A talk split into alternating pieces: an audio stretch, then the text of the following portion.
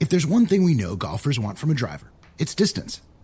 But there's actually two things distance and forgiveness.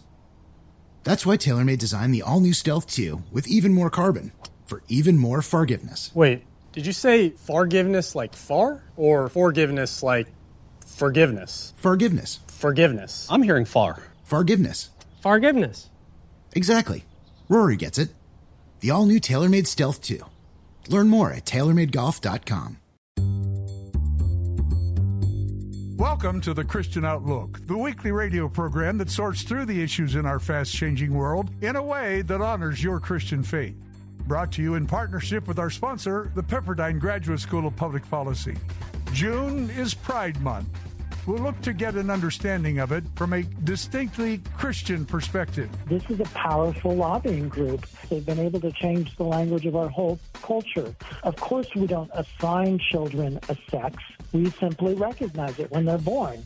We'll get analysis from Albert Mohler. Once you have momentum gaining for this kind of massive social movement, it becomes something that basically takes on a life of its own. And we'll hear from Jay Richards on this gender revolution. Think of it as a confluence of all the worst ideas of the 19th and 20th century and technology that allows it to be amplified and magnified around the world. We have all this and more.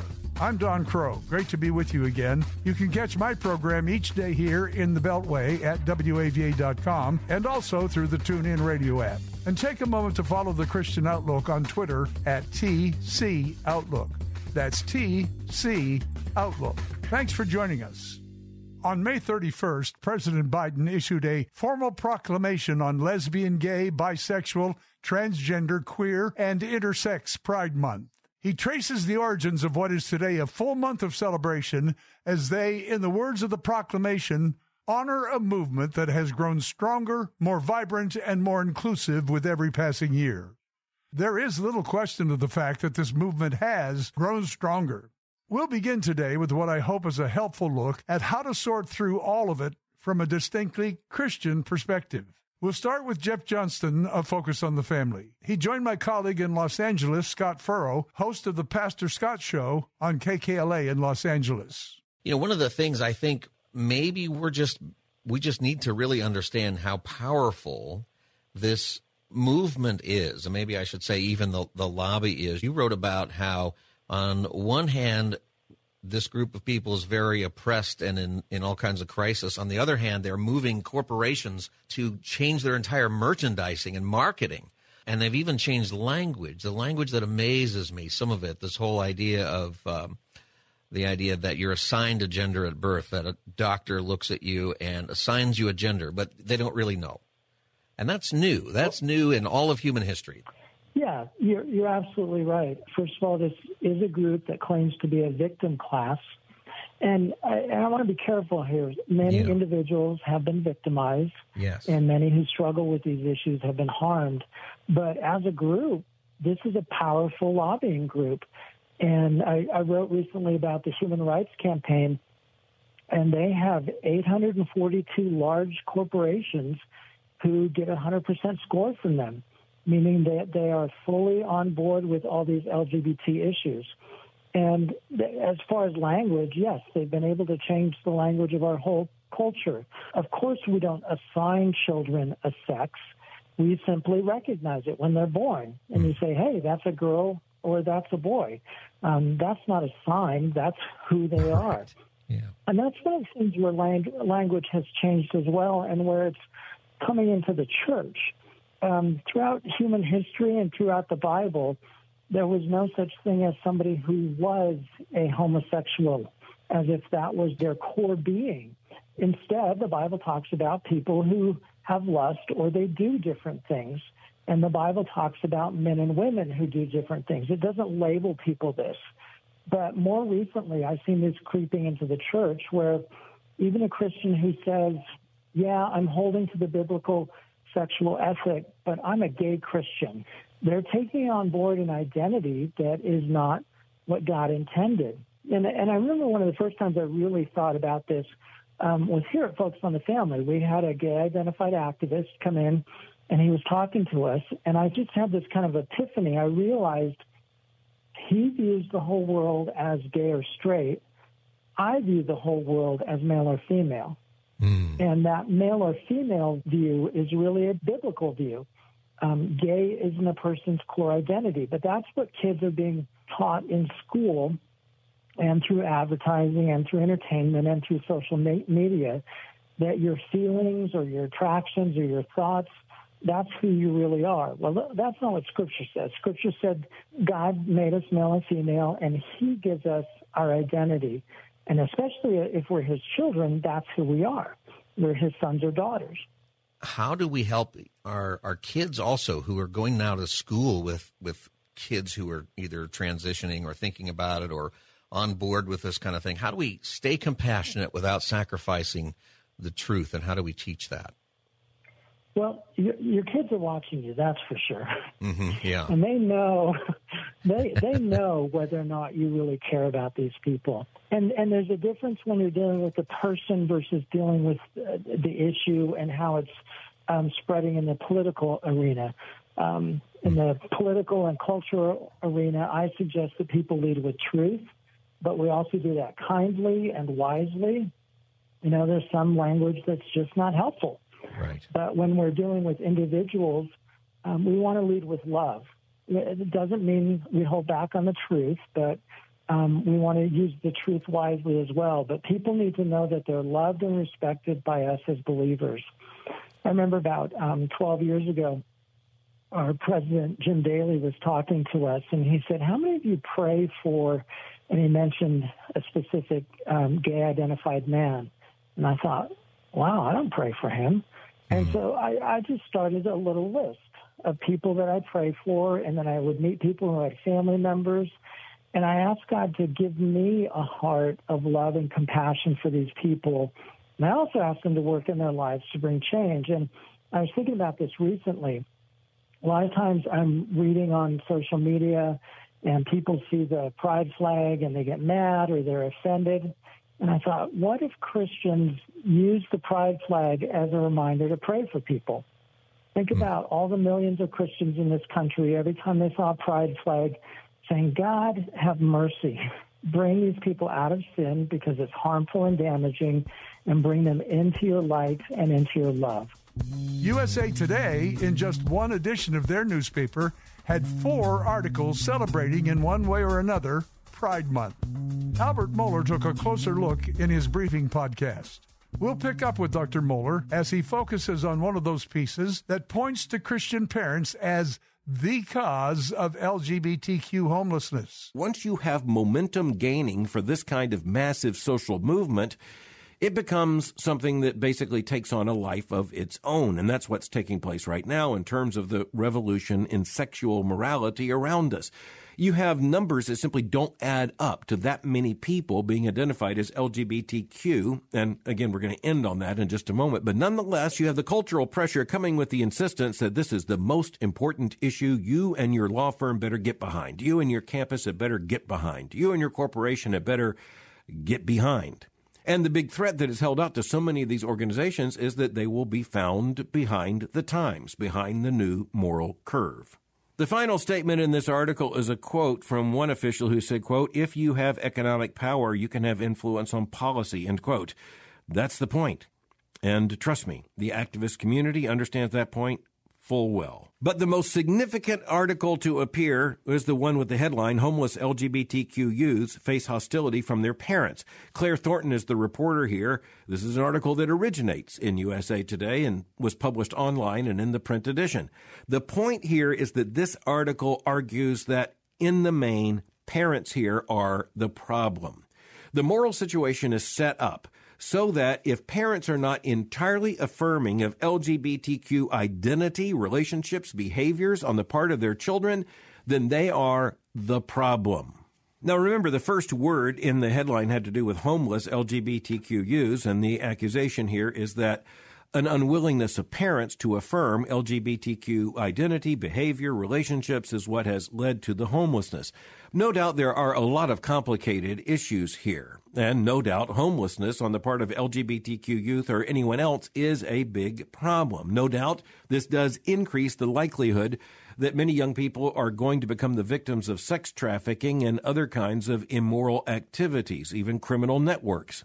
But the point here is that parents are identified as the problem.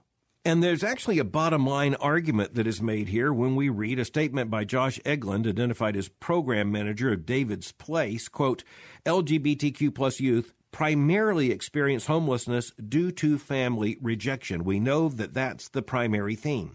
But then follows this paragraph, and this really changes the moral context. Listen, quote, even if parents don't literally kick their LGBTQ child to the curb, homophobic and transphobic treatment from parents is traumatic and causes many youth to flee. End quote. So you'll notice how the moral situation is now here fundamentally changed. It's not, we're told, so much that parents are kicking their LGBTQ children out and putting them on the street. It is in that failing to affirm them totally, with many of the children then leaving on their own, it's all the parents' fault. The very next section of the article, I kid you not, comes with this hubhead quote, religious beliefs can influence rejection. So the problem is twofold, we're told. The problem is parents, and it's the religious beliefs of these parents. Quote, Clients often attribute their parents' homophobia or transphobia to religious beliefs, said Kate Barnhart, founder of New Alternatives, a drop in for homeless queer youths in Manhattan. End quote. Barnhart went on to say, quote, if I have a young person in my office who's new and talking about being rejected by their family, I can say, is your family very religious? And they're almost always like, yes, Barnhart said, end quote. I'm not going to look further at the article, although the article takes up a full half page in the print edition of yesterday's USA Today. I simply want to make the point the messaging here is not subtle. The messaging here is that if parents don't get with the moral sexual revolution, they don't get with the LGBTQ plus, don't forget the plus sign, revolution, they don't get to the point of eager affirmation of whatever sexual identity or gender identity claim their offspring may make, and if of all things their convictions are driven by religious beliefs, then they're going to have to be dealt with. But one final thought here is that this also comes down not only to a war against religious conviction, and let's face it, that means in the main Christian conviction, it also comes down to a war of statistics. And one of the things we need to look at is that many of these statistics are just wildly off from any kind of objective and accurate count.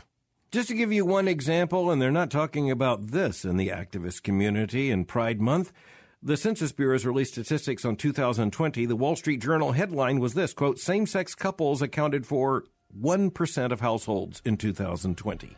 Let's just say they're not getting 1% of the attention, of the media celebration, or for that matter, of the political demands. Coming up, the pace of change on gender ideology is changing quickly. Think of it as a confluence of all the worst ideas of the 19th and 20th century and technology that allows it to be amplified and magnified around the world. Jay Richards, when the Christian Outlook continues in a moment. As the Pepperdine Graduate School of Public Policy celebrates our 25th anniversary year, please watch our new promotional video based on Ronald Reagan's 1976 radio address, Shaping the World for 100 Years to Come, on our Pepperdine SPP YouTube channel. And if you know someone who's thinking about graduate school this fall, we welcome applications at publicpolicy.pepperdine.edu. That's publicpolicy.pepperdine.edu.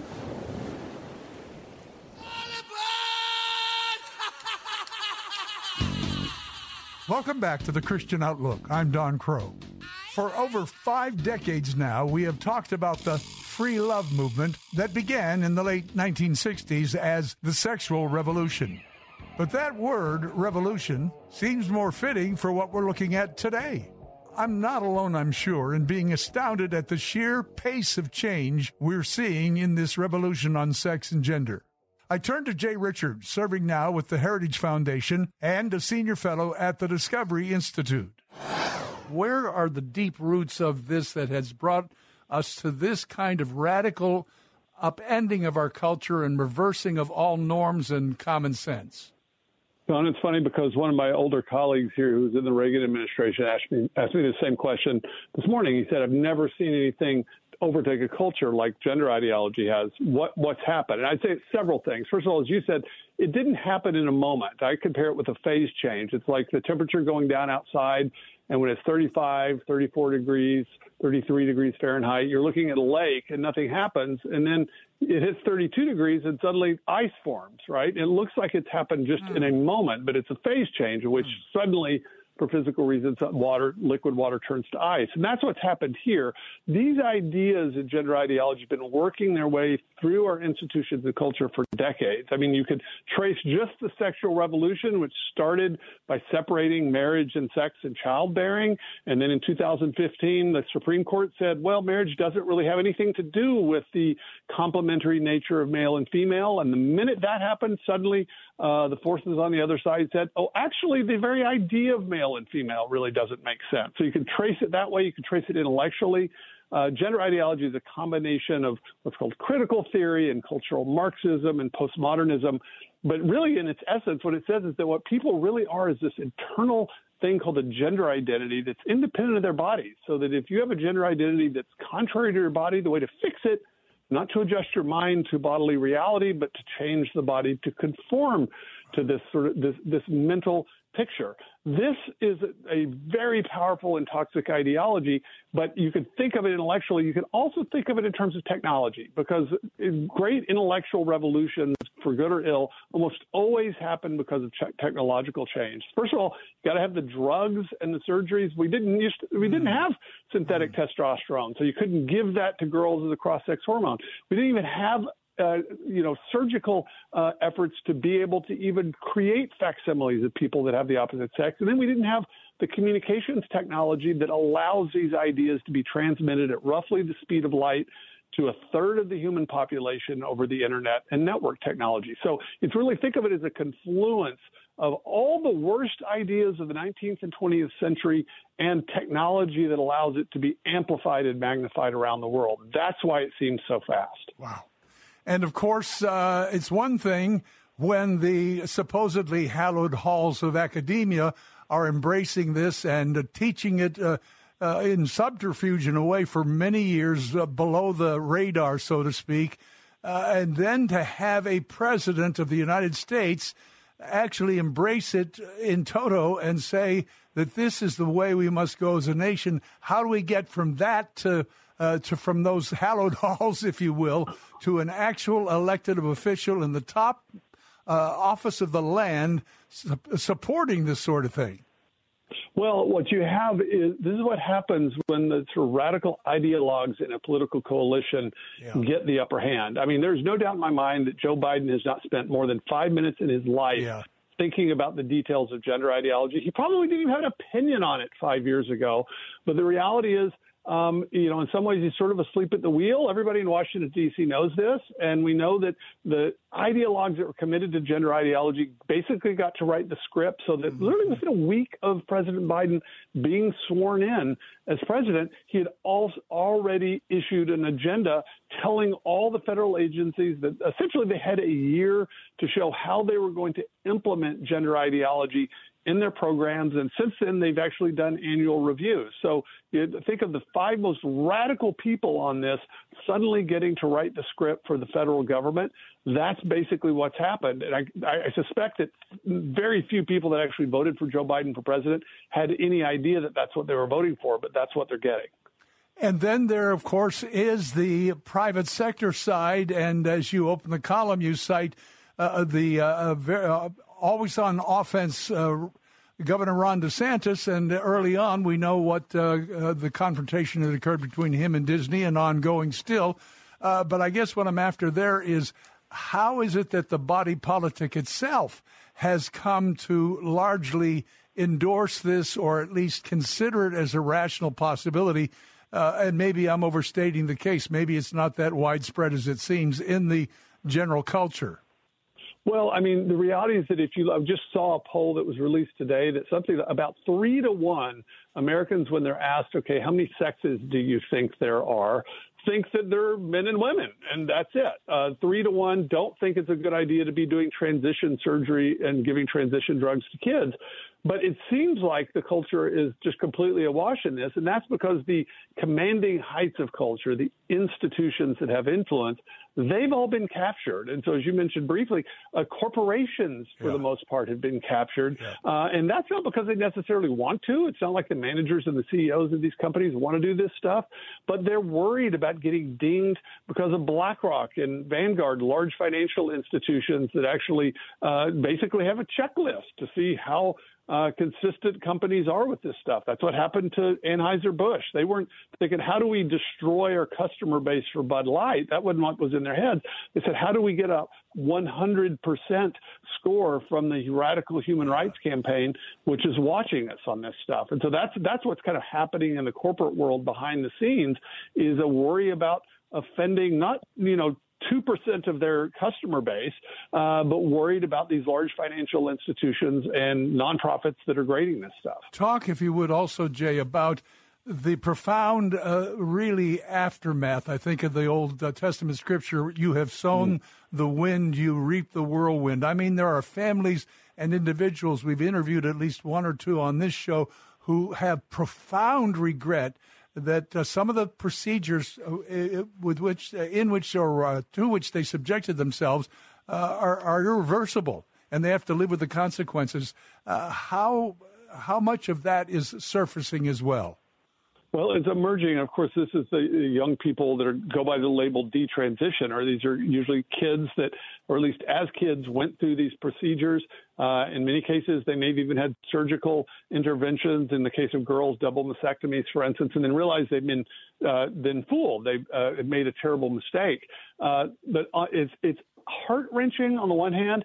It's also what makes this issue different from issues like abortion. If you think about abortion, the primary victim of abortion uh, isn't around because you kill the unborn baby. Uh, in this case, detransitioners are still around, and it may take them five or 10 years to regret this, but they get angry and they want to do something. And so that's why I've thought for a long time that these pediatric gender clinics, they're actually going to collapse just simply under the weight of the class action lawsuits against them. But so I, what we don't want to have happen is have to wait 10 years for that to happen because I can only imagine how many victims uh, it could result from that. I do think that's how it ends.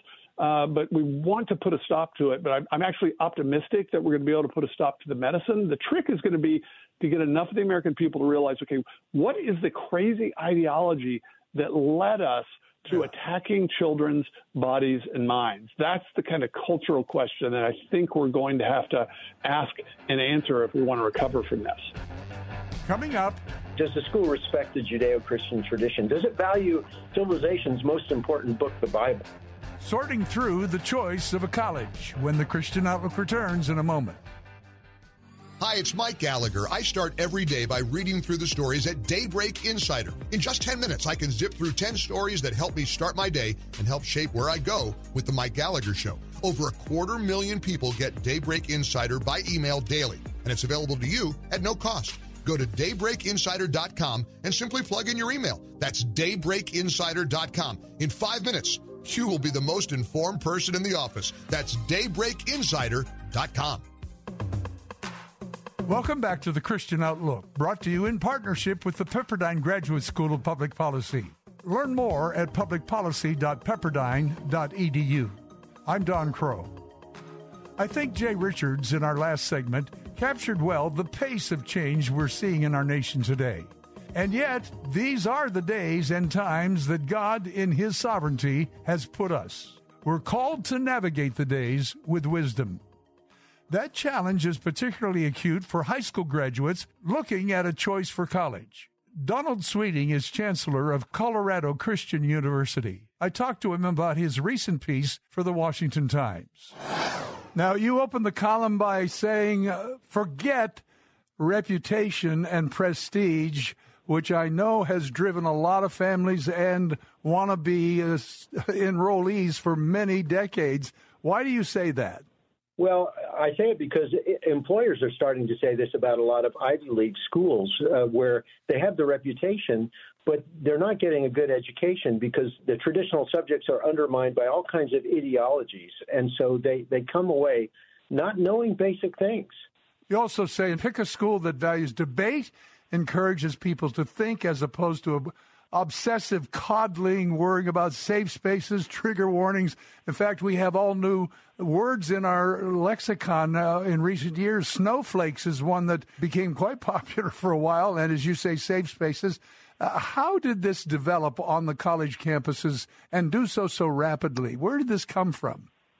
Well, I mean, the sad thing is debates dying on campuses, yeah. which is is just tragic, and it's because they don't believe in reason. And and if you don't believe in truth, and then reason sort of goes out the window if everything's relative. And and so reason is looked at as a kind of a white oppressive tool, um, as is excellence, by the way. Uh, as is, um, I mean, so many other things, the Constitution and you know, free markets and, and, and all the rest. So they want you to assert things rather than to debate things. But if you're doing debate, you teach people to listen respectfully and to weigh things and to have civil dialogue. We're losing that. Critical theory, for folks who don't know, and I imagine there aren't very many who don't know what it means, uh, it's a popular phrase, but how has it affected our universities and college campuses, and why should it really be one of those touch points uh, that folks check about to see what the colleges and universities' uh, position is on these things? Right. Well, critical theory is the broad category. It can be applied to race or gender or any number of things. And, and it really uh, is, is um, kind of a, a neo Marxist worldview that says, look, there are oppressors and there are the oppressed. And you fit into one of two, two categories. And, and so everything is, is locked into that that grid. But what it ends up doing is it corrupts the humanities so that, you know, you rather than appreciate the humanities, you deconstruct them and you try to find out what's the power relationship and and it's all about it's all about power. And of course, why are the humanities dying? Because we've corrupted them with with uh, tools like critical theory, as opposed to use them to teach about human nature, the, the, the, our proclivity to evil or good, and uh, the best of what's been done and written in the past.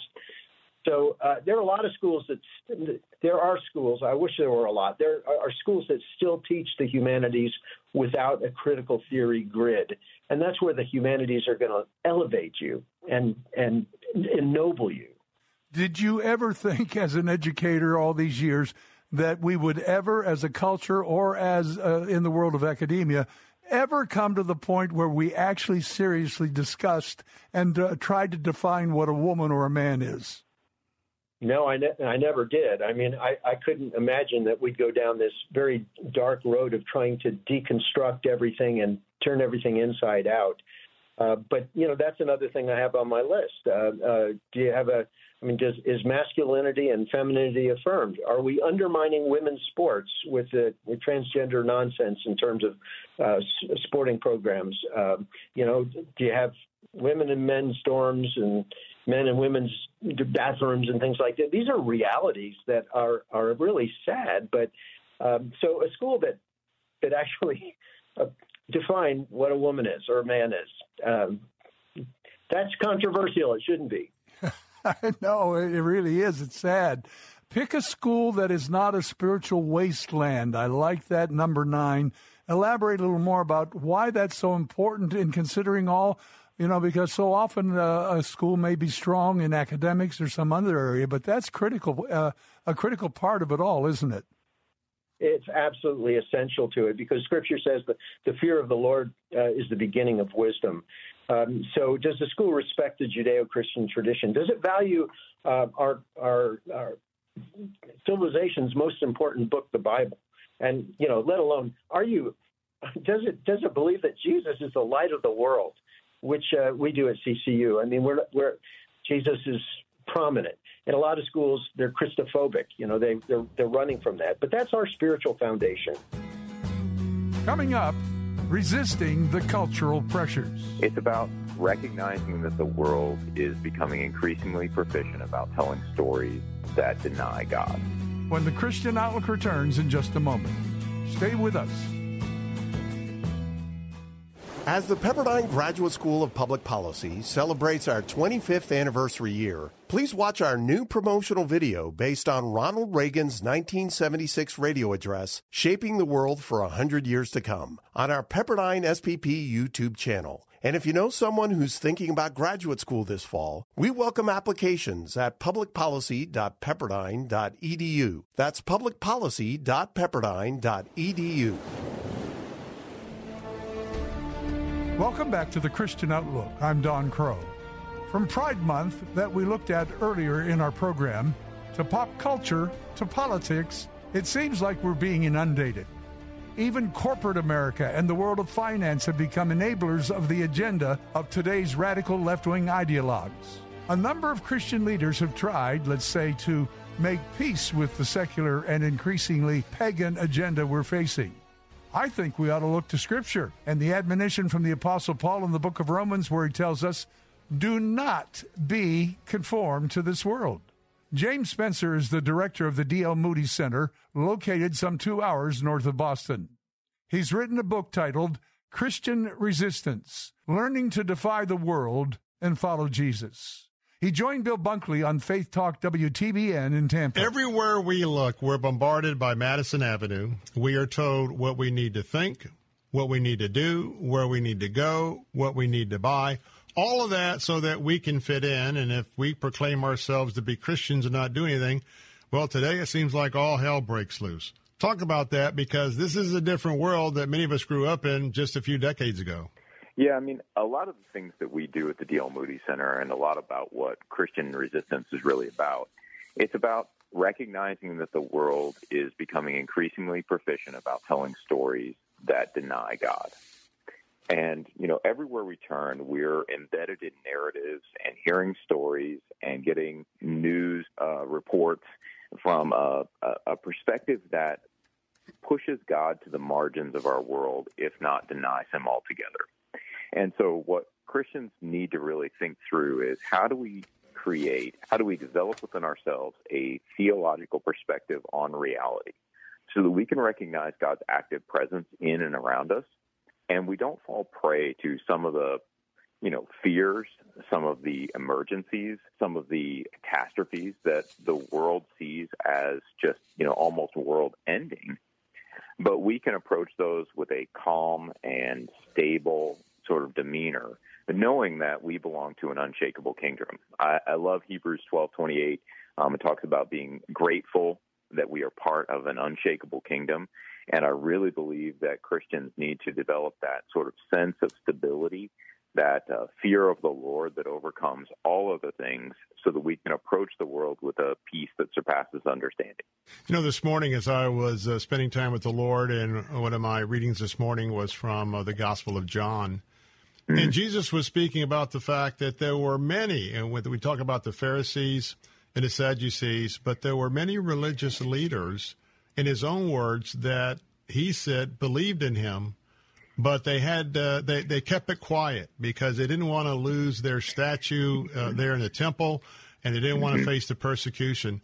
It seems like that is what's happening. Even those that we still have the remnant of a Christian faith, many people are not taking their stand. Many people are not publicly acknowledging him. And in the meantime, we're being run over because Satan knows that many won't speak up. Talk about that.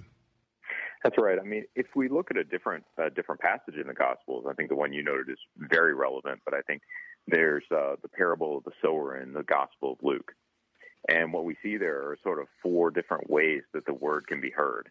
One is taken away by the devil. One, it never takes root in rocky soil. But then the third that falls amongst the weeds, it's choked out by the worries and the wealth of just everyday life. And I think that there is a, a reality to that that we've not yet grasped. That we have sort of taken for granted that Christians are designed to grow in the Lord and that there are never going to be any obstacles that would keep us from growing in Christ. But that just simply isn't true. I think there are many Christians today who are going to have some semblance of faith, but are going to struggle for that faith to take root because they're so consumed with the things that surround them. You know, in, in the in Christian resistance, I talk a good deal about distraction, and I use the Mary and Martha story as an example. Martha is not distracted by anything that's particularly bad. She's distracted with serving. There's nothing wrong with what she's doing. It's not some sort of perverted act that she is performing while Jesus is in the other room. She's just trying to care for the hospitality of the moment. But that hospitality and the in the expectations of the moment distract her from sitting at the feet of Jesus. Mary is not distracted by those things, and so she gets to benefit from the good portion. And I think that that's a lesson for us today. We need to be choosing the good portion. We need to be setting aside those expectations that we put upon ourselves, that society puts upon us, and really push those out so that we are sitting at the feet of Jesus and learning to serve him so that our faith, you know, just sort of jump back to the parable of the sower, takes root and bears fruit in good soil. Let's talk a little bit about discernment. You know, to have good discernment, you've got to know the Lord. To know the Lord, you've got to spend time with Him. To spend time with Him, you've got to read His Word and then to pray and then to listen. Talk about that because I think many Christians in this resistance that we're going to have to do in the future are going to be handicapped because they're not prepared to have God's discernment. Yeah, I think discernment is developed as we know the Lord, just like you said, and and the way we know the Lord is often a little bit confused. There's been a misnomer about biblical knowledge versus actually knowing the Lord, and so here's the way I would suggest it. You know, we all know what a bicycle is, right? Just we could point to something and say that is a bike, and we know cognitively that what a bicycle is. We all have a concept of what that bicycle is. Now, whether or not we know how to ride that bicycle is a different sort of knowledge.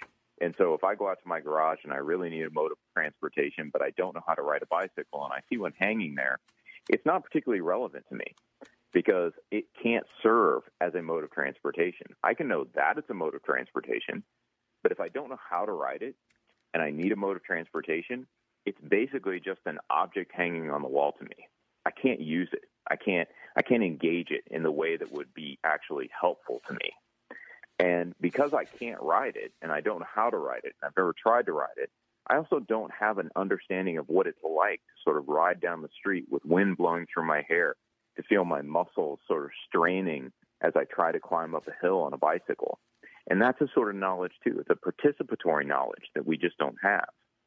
And so as I think about that sort of analogy with a bicycle, I would transfer that over to what it's like to live with a knowledge of the Lord it's possible to know things about the Lord. It's possible to know that God is omnipresent, that God knows everything, that God is sovereign, but not actually have an understanding of that in an experiential way, to understand how to tap into that, to have tested that through obedience, so that we really understand who God is and, and that living with Him is an actual way of being in the world that we can experience.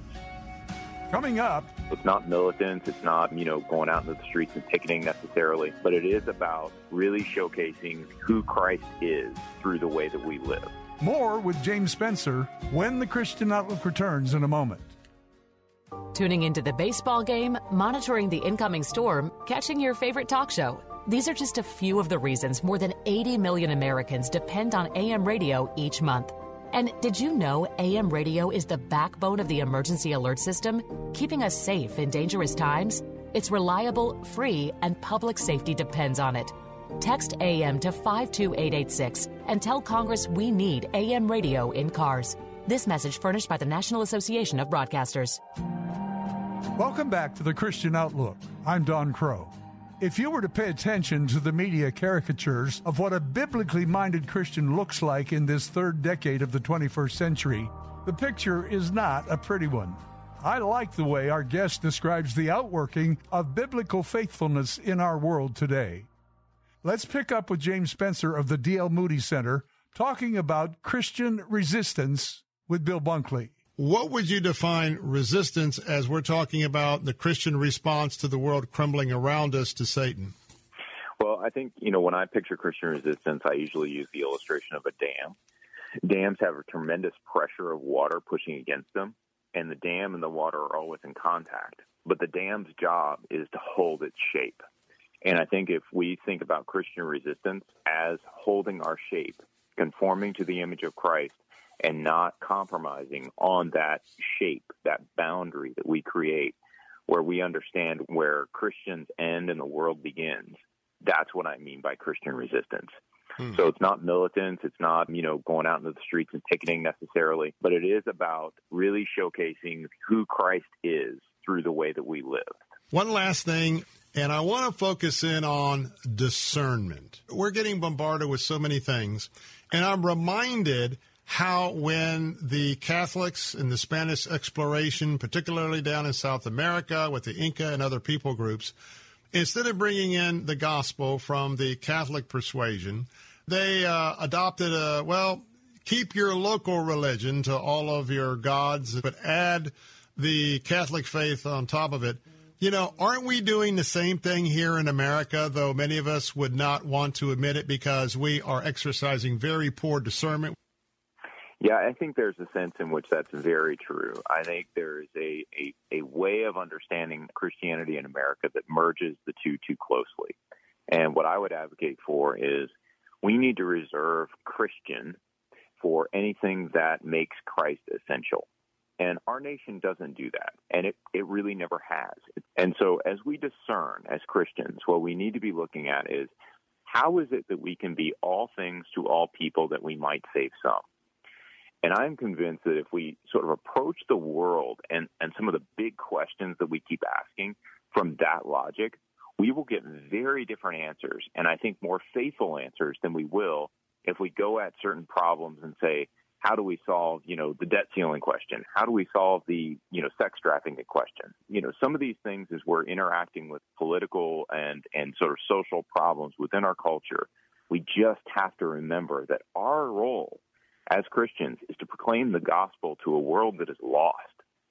And I don't think we do that well when we approach it from one political perspective or another. We have to be just cognizant that what our job is is to be all things to all people that we might save some. I don't think that that eliminates the political part of the equation at all. I think it's appropriate for Christians to participate in politics, but we need to remember that our primary responsibility, and we are the only people who can do this, is to proclaim Christ to a broken world. That concludes our program today. I hope you enjoyed it. Thanks for joining us. Our program has been brought to you in part through our partnership with the Pepperdine Graduate School of Public Policy. For executive producer Russell Shubin and producer David Pouchon, I'm Don Kroah. Join us again next time for The Christian Outlook.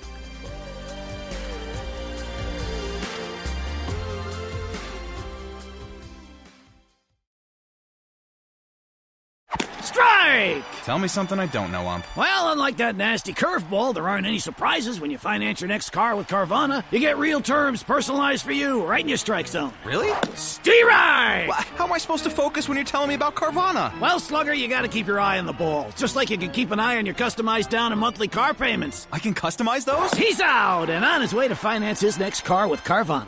Visit Carvana.com or download the app to get pre qualified today. We'll drive you happy at Carvana.